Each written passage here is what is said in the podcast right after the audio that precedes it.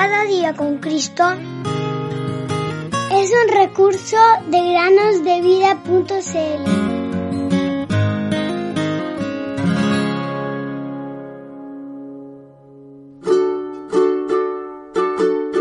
Es tiempo de buscar al Señor. Oseas 10, 12. Hola niños, muy buenos días. Bienvenidos un día más a meditar en el podcast Cada día con Cristo. Antes de comenzar, queremos recordarles que a partir del viernes nos tomaremos una semana de receso. Recuerda que puedes seguir escuchándonos en los casi 500 episodios que tenemos ya grabados. Puedes encontrarnos ingresando a la página www.granosdevida.cl y además a través de las distintas plataformas de Google Podcast, Apple Podcast, Spotify, Evox y YouTube. Ahora sí, la meditación del día de hoy se llama La conversión de un rebelde alemán. La siguiente carta fue enviada por un creyente a una revista cristiana para que fuera publicada por el director. Yo nací en Alemania, pero llegué a Sudáfrica en 1881, después de haber servido en el servicio militar por un año en Danzig, en el que me había enrolado solo con el objetivo de ganar dinero. Durante mis primeros dos años allí, estuve viajando hasta que llegué a trabajar a una granja solitaria. El primer día, después del desayuno, el dueño de la granja pidió que se le trajeran algunas Biblias y entonces me preguntó si quería quedarme a la lectura matutina de la palabra de Dios, a lo que accedí con pocas ganas. Me dio a leer el capítulo 64 de Isaías y el versículo 6 llegó a lo más profundo de mi alma. Todos nosotros somos como el inmundo, y como trapo de inmundicia todas nuestras obras justas. Oh, gracias a Dios por esa lectura. Siendo extremadamente recto a mis propios ojos, no pude soportar aquella afirmación, y me enojé tanto con aquel gentil hombre por haberme hecho tanto daño que me propuse no volver a entrar en su casa. Durante dieciocho meses lo hice así. Y aunque tenía que pasar por allí de vez en cuando, tomaba siempre otro camino para no volver a acercarme a ese lugar. Sin embargo, no pude librarme de la frase que había leído y cada día parecía resonar más fuerte en mi interior.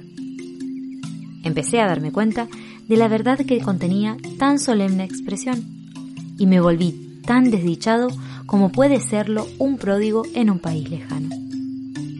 En un momento no pude soportarlo más.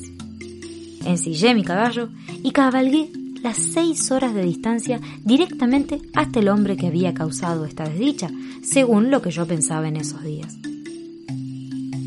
Cuando le dije que él era la causa de mi infelicidad, me dijo que se alegraba mucho, lo que me hizo enojar aún más todavía.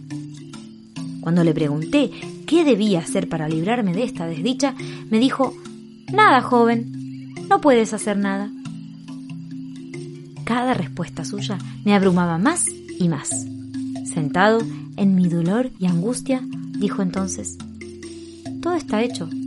Solo tienes que creer en el Señor Jesucristo y en su obra consumada. Realmente no podía entenderlo. Un querido hermano que estaba allí visitando a esa familia me habló también, pero no pude encontrar descanso y volví a mi casa con muchísima pena.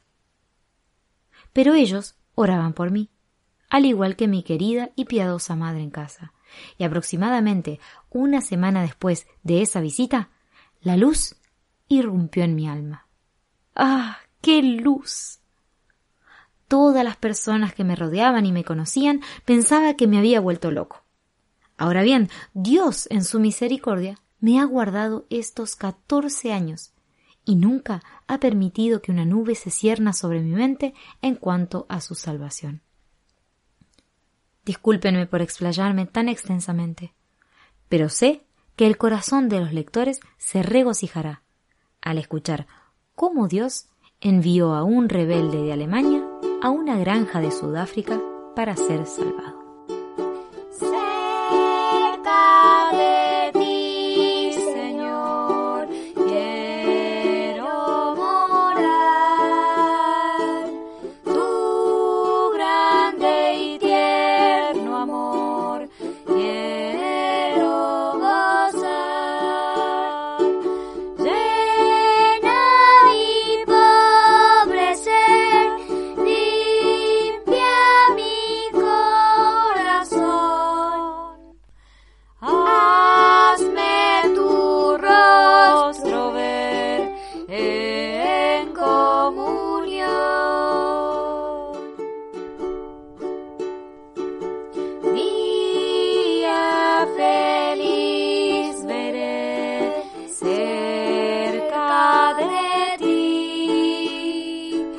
Go.